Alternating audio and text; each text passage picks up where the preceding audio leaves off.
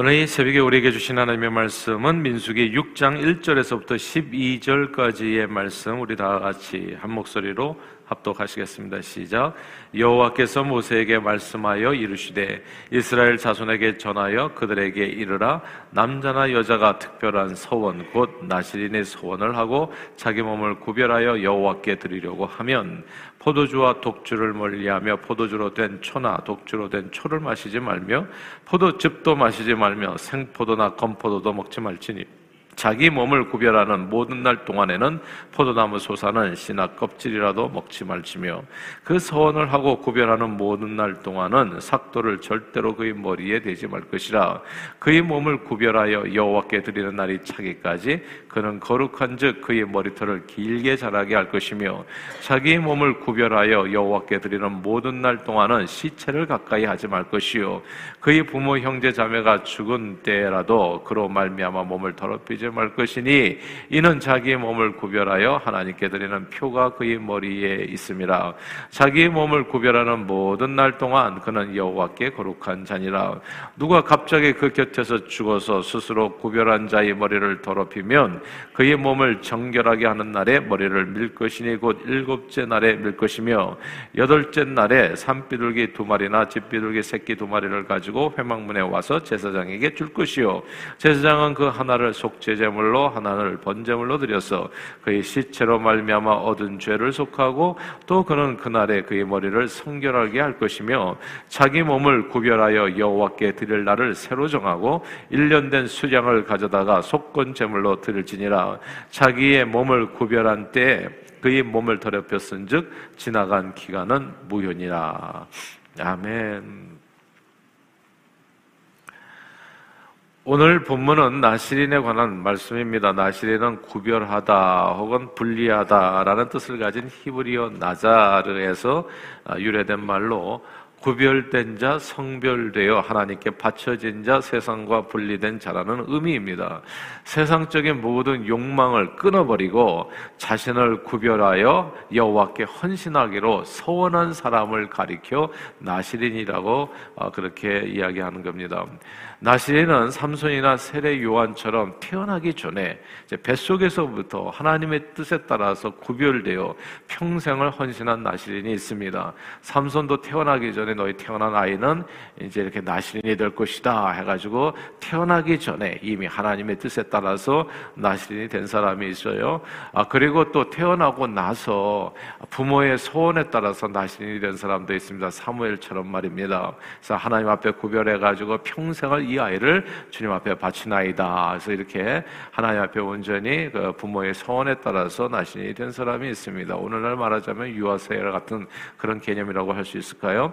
아, 그리고 남자나 여자나 누구든 그러니까 이게 참 이 나시리는 남녀 구별이 없어요. 보통 구약 성경 시대에는 이게 정말 온, 온통 세상이 다 그랬었죠. 남전엽이라고 해가지고 남자 숫자만 개수하고 내내 그랬었는데 그런데 나시린 조항에 있어서 오늘 본문에 분명히 적혀 있는 것처럼 남자와 여자가 다 자기 자신을 이렇게 자원하기만 한다면 자기 자신을 구별해서 일정 기간 뭐 5년이면 5년, 10년이면 10년 혹은 평생 동안 아, 나시린이 될 수 있었습니다. 오늘 본문은 이렇게 자원해서 부모의 소원도 아니고 아, 그 태어날 때부터 하나님 뜻에 따라서 나시린 된 사람이 아니라 자원해서 나는 이제 앞으로 하나님을 영광을 위해서 살겠습니다. 이렇게 자원해서 나시린이 된 사람들이 지켜야 될 규정에 관한 말씀입니다. 근데 이 말씀이 왜 중요하냐면요. 이 말씀이 사실은 어떤 의미에서 보면 오늘날 저와 여러분 사는 저와 여러분 하나 예수 그리스도를 믿 음으로써 그리스도의 피로 거룩하게 된 하나님의 백성이 된 저와 여러분들에게 주시는 그런 내용 그 교훈이 이 안에 담겨 있기 때문에 그렇습니다. 나시린 조항을 가만 생각해 보면 나시린의 정체성 구별돼서 하나님 앞에 헌신한 사람이라는 걸 생각해 보면 신약 성경에 보면 신약 성경에 보면 하나님의 백성들을 예수 믿는 사람들을 부르기를 성도라고 불렀습니다. 성도는 무리 도 도자를 쓰는 거고요. 근데 이게 영어로 보면 saints가 돼요. Saints. saint가 뭡니까? 성자라는 뜻이에요. 그러니까 성자들의 모임이 성도라는 거고 그것이 예수 믿는 사람들이라고 하는 그런 의미 의미거든요. 이 거룩한 무리, 거룩한 백성, 거룩한 하나님의 사람, 이게 구별된 나시라는 그런 의미가 성도라는 단어 속에 이미 담겨 있는 겁니다. 자, 그렇다면 이 나시린 성도, 거룩한 하나님의 백성들이 지켜야 될 규정이 무엇일까요? 오늘 본문에 보면 나시린의 규정이 크게 세 가지로 되어 있다는 것을 알게 됩니다. 첫째는 포도주와 독주를 멀리하는 겁니다. 우리 3절 한번 같이 읽어볼까요? 6장 3절을 읽겠습니다. 시작. 포도주와 독주를 멀리하며 포도주로 된 초나 독주로 된 초를 마시지 말며 포도즙도 마시지 말며 생포도나 건포도도 먹지 말지니 아멘. 여기서 멀리하라 포도주와 독주를 멀리하라 이 멀리하라는 구절을 주목해야 됩니다. 나시는 모든 술을 절대 입에 대어서는 안 되고요. 심지어 포도나무에서 얻어진 어떤 종류의 소산물도 먹을 수 없었습니다. 그건 나시린이 제사장처럼 완전히 자신을 여호와께 구별하여 드리기 위함이었던 목적이 있었지요. 이게 왜 어떤 의미가 있냐면 포도에 관한 것은 왜 하나도 먹지 말라고 그랬나? 이 성경에 보면 포도라고 하는 단어, 이 포도는 기쁨과 축제와 풍요를 상징하는 그런 단어입니다. 포도, 이 과일은. 이 동시에 발효된 포도주와 그리고 독주는 알코올 성분으로 인해서 육체적이고 감각적인 쾌락과 세상적인 어떤 사치를 상징했습니다. 술이 나오는 데는 다 잔치가 있는 거잖아요, 사실. 예나 지금이나 풍화고를라 음주 가무라고 얘기했잖아요. 이게 함께 가는 조합된 언어거든요. 그러니까 술이 있는 곳에는 춤이 있고 노래가 있고 그리고 음악이 있고 그리고 즐거운 쾌락이 있는 겁니다. 이제 이런 내용이에요. 그러니까 이, 이 포도에 난 건 다 그말하고 하는 것이 이 세상적인 쾌락을 요즘 그래서 이게 뭐 이렇습니다. 정신을 혼미케 해서 세상적 쾌락과 사치를 조, 장하는이 포도주를 그래서 독주를 멀리해야 되는 것은 이 구별된 자, 거룩한 자로서의 당연한 삶의 그런 모습이요, 가난한 도리라고 볼 수 있습니다. 요즘도 가끔씩 술 마시는 것이 죄입니까? 라고 묻는 분들이 계세요. 그러나 예수 보혈로 씻음받고 하나님의 거룩한 자녀들, 세상과 구별되어서 세상의 빛이 세상에 속한 사람이 아니라 그리스도께 속한 사람이 대해서 이 세상이나 세계상에 속한 것들을 사랑하는 것이 아니라 이생의 자랑, 안목의 자랑, 육신의 정욕을 따라서 사는 사람이 아니라 성령을 쫓아서 사는 사람이라면 당연히 자연히 술을 멀리하게 되는 겁니다. 하나님 없는 세상은 하나님 없는 세상은 특징이 있어요. 술이 넘쳐납니다. 술이 주는 쾌락 없이는 살 수 없는 세상이 하나님 없는 이 세상 무슨 재미로 삽니까? 술 마시는 재미도 없다면 이런 거예요. 그러나 여호와께 거룩한 자 자로 구별된 사람들은 술 마시는 재미하고는 비교도 할 수 없는 어마어마한 기쁨이 예수를 통해서 주어지는 거거든요. 이 세상 행복과 바꿀 수 없고 이 세상 즐거움과 바꿀 수 없는 세상 즐거움 다 버리고 세상 행복 다 버리고 그리고 붙들 수 있는 우리에게 진정한 행복을 주시는 즐거움을 주실 수 있는 예수가 우리 안에 계시다면 자연히 술에서 멀어질 수밖에 없는 겁니다. 그러므로 성경은 술 취하지 말라 이는 방탕한 것이니 오직 성령으로 충만을 구원을 받으라고 말씀했습니다. 술이 주는 이 기쁨은 잠시 잠깐의 쾌락이지만 성, 성령은 사랑과 희락과 화평 그런 축복을 우리 심령과 삶에 넘치도록 주시게 되면 부어 주시게 되는 겁니다. 그래서 성령 충만하면서 저 자신도 그래요. 방황할 때 교회 안에서도 방황하는 경우가 있잖아요. 예수님을 잘 모르고 그 주님이 주시는 기쁨이 모를 때에는 아 이런 게 다 이렇게 목마름이 있었던 거예요. 근데 주님 예수 예수를 정말 내 마음의 구원자와 주님으로 영접하고 아 그리고 성령으로 충만을 받게 되니까 그런 갈급함이 다 사라진 겁니다. 세상에서 주는 기쁨과 쾌락이라는 것은 진짜 하나님께서 주시는 기쁨과 즐거움에 비하면 그건 nothing이었던 거예요. 그건 예, 깨끗이 어느 순간이라도 버릴 수 있는 예수 보혈로 모든 죄를 씻음 받은 왕 같은 제사장이요 거룩한 하나님의 백성의 나라 백성의 성도들은 그러므로 당연히 포도주와 독주를 멀리해야 됩니다. 대신에 성령 충 충만으로 세상에 줄 수 없는 놀라운 기쁨을 누리는 사람들이 아 우리 주의 백성들인 거죠. 그래서 찬양 가운데도 있잖아요. 주와 같이 길 가는 것 즐거운 이란 내가 매일 기쁘게 순례에게 행함은 주의 팔이 나를 안보하며 내가 주의 큰 복을 받는 참된 비결도 주의 영이 함께함이라고요. 성령이 계시면 늘 기쁨과 감사가 그리고 즐거움이 우리 가운데 충만하게 지는 겁니다. 저는 이런 기쁨과 즐거움이 성령 충만으로 여러분의 삶에 넘치기를 주 이름으로 축원합니다. 그래서 나신이 지켜야 될 첫 번째가 세상 쾌락을 멀리하는 건데요. 이게 억지로가 아니라 억지로 멀리하는 게 아니라 성령 충만하면 저절로 멀리하게 됩니다. 더 기쁜 더 즐거움을 받아요. 예를 들어서 이런 겁니다. 금은 동에 있었을 때 금과 은이 없으면 동행해서 그냥 목을 매겠지만은 금과 은이 있으면 누가 동을 다 가지고 다닙니까? 금, 다 금치를 하지. 예. 그러니까 금을 택하는 거예요. 더 좋은 것을 택하게 되는 겁니다. 더 좋은 것이 완전한 것이 사실 성령 충만인 겁니다.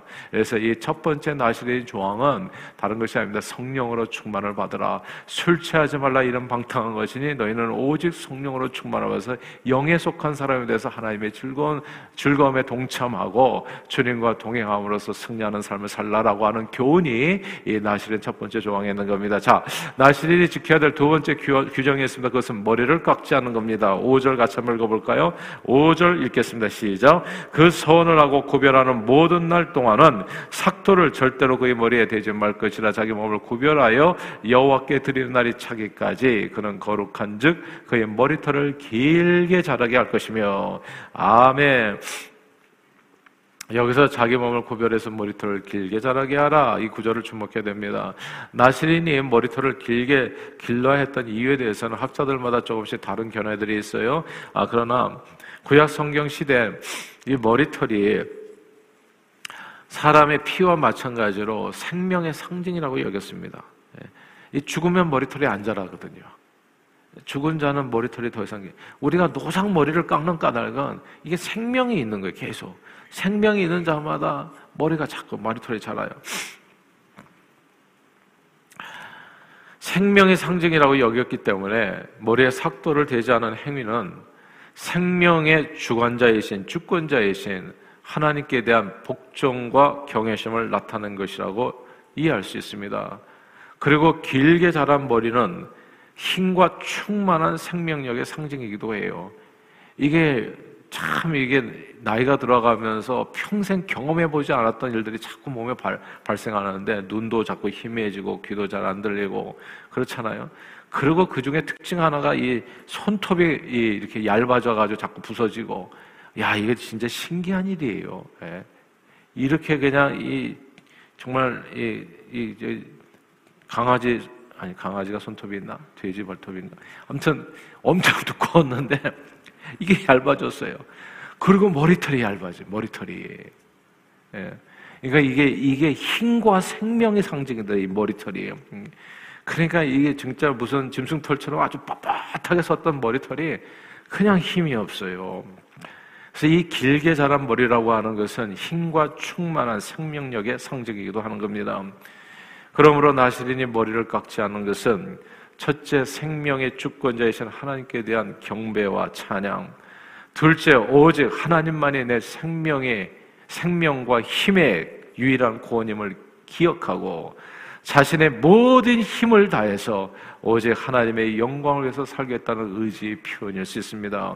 이런 의미에서 머리털을 깎지 않는 행위는 오늘날 유대인들의 머리에 키파 쓰는 거 있잖아요. 뭐 작은 모자 쓰고 예, 하나님이 내 주인입니다라고 이렇게 인정하고 사는 것과 같다고 볼 수 있습니다. 나는 주님을 경배합니다. 그런 뜻이에요. 이 머리털을 깎지 않는 것이. 그러니까 내 정체성이 뭐예요? 내 이 땅에 나는 왜 사는 거예요? 이유와 목적이 뭐예요? 하나님의 영광을 위해서 사는 사람입니다. 그런 의미가 머리털을 길렀다. 나는 하나님의 영광을 위해서 내 자신을 위해서 사는 것이 아니라 주님의 내 생명과 힘의 근원이고 주님만이 나의 주인이십니다. 라는 고백이 그 고백이 머리털을 길렀다는 그 안에 담겨 있는 것입니다. 신약 성경은 모든 그리스도인들에게 먹든지 마시든지 무엇을 하든지 무엇을 위해서 하라고요? 하나님의 영광을 위해서 하라 말씀했습니다. 그리고 너희 몸을 하나님의 기뻐하실 거룩한 산제사로 하나님께 드리라고 얘기했어요. 예수 그리스도를 자기 마음의 구원자와 주님으로 믿고 영접한 그리스도인들은 이제는 내가 산 것이 아니요 오직 내 안에 그리스도께서 사신 것이라고 범사에 주님을 인정하고 그리스도를 위해서 주의 영광을 위해서 사는 사람입니다. 그래서 언제나 우리 삶에 그리고 우리 생명의 주인이신 하나님 앞에 우리 삶을 기쁨으로 드리는 저와 여러분 여러분들이 되기를 바래요. 이게 하나님 앞에 봉사하고 주님을 몸담 교회를 해서 섬기고 이걸 어렵게 생각하지 마세요. 그게 목적이에요. 나시린의 목적은 봉사예요, 봉사. 하나님 앞에 드리는 헌신이에요. 내가 왜 구별됐어요? 무엇을 위해서 구별됐어요? 이 몸의 육신의 쾌락을 해서 살 것 같으면 그게 무슨 구별된 사람이냐? 그게 무슨 성도겠냐고요. 거룩한 무리, 거룩한 백성, 하나님의 사람이 됐다는 것은 하나님의 영광을 해서 구별됐다는 거거든요. 그게 하나님을 사랑하는 예배자의 삶인 것이요. 하나님 앞에 삶을 들여서 이렇게 헌신하는 봉사자의 삶인 겁니다. 그러므로 언제나 우리의 삶을 우리 생명의 주인이신 하나님께 기쁨을 드려서 주님을 경배하며 주의 영광을 영광을 위해서 범사에 존귀하게 쓰임받는 저와 여러분들이 다 되시기를 주 이름으로 축원합니다. 자, 두 번째 나시린의 의미입니다. 머리에 칼을 대지 아니하고 항상 주님을 경배하고 주의 영광을 위해서 삶을 들여 헌신하라라는 뜻입니다. 자, 세 번째 나시린의 규정은 시체를 가까이 하지 말라입니다. 6절 한번 읽어 볼까요? 6절 읽겠습니다. 시작. 자기 몸을 구별하여 여호와께 드리는 모든 날 동안은 시체를 가까이 하지 말 것이요. 아멘. 여기서 시체를 가까이 하지 말라.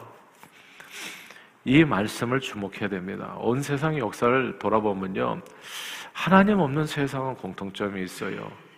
희한하게 죽은 자를 가까이 해요. 그러니까 하나님 없는 세상은 죽은 자를 가까이 하고 귀신들이 많아요. 귀신 보는 사람도 많고. 예. 그런 귀신들은 또 이렇게 죽어서 구천을 떠도는 무슨 영혼들이라고 해요. 하여튼 그 세계에 대한 관심이 어마어마하게 많아요. 하나님 없는 세상은. 근데 성경에 보면요, 귀신에 대한 아주 자세한 내용이 없어요. 천사들에 대해서 하늘나라에 대한 얘기들이 많고, 귀신은 예수님이 딱 말하면 군대 귀신이 막 도망가잖아요. 그러니까 진짜 일거의 가치도 없는 존재가 귀신이에요. 근데 이 하나님 없는 세상은 이게 무슨 이 좀비도 나오고 강시도 나오고 그냥 하나님 없는 세상의 그 모든 이미지네이션이에요 말하자면 저희 예전에 이게 에티오피아 선교를 갔을 때 거기 에티오피아 선교사님이 그러더라고요. 에티오피아도 종족이 되게 많은데 어떤 종족은 뭐냐면 사람이 돌아가시면 먼데 친척들이 살잖아요. 그러니까 그 친척들이 오면은 시신을 내놔야 된대요.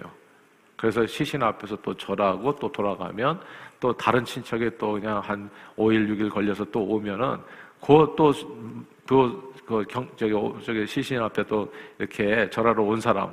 그래서 또 내놔야 된다는 거예요. 그러니까 땅 속에 들어갈 수가 없어.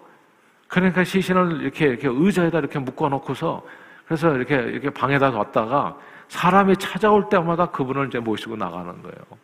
그래서 이게 어떨 때는 한 달씩 걸린다고 하더라고요. 먼 데서 오는, 걸어서 다니잖아요. 뭐 차가 있는 것도 아니고.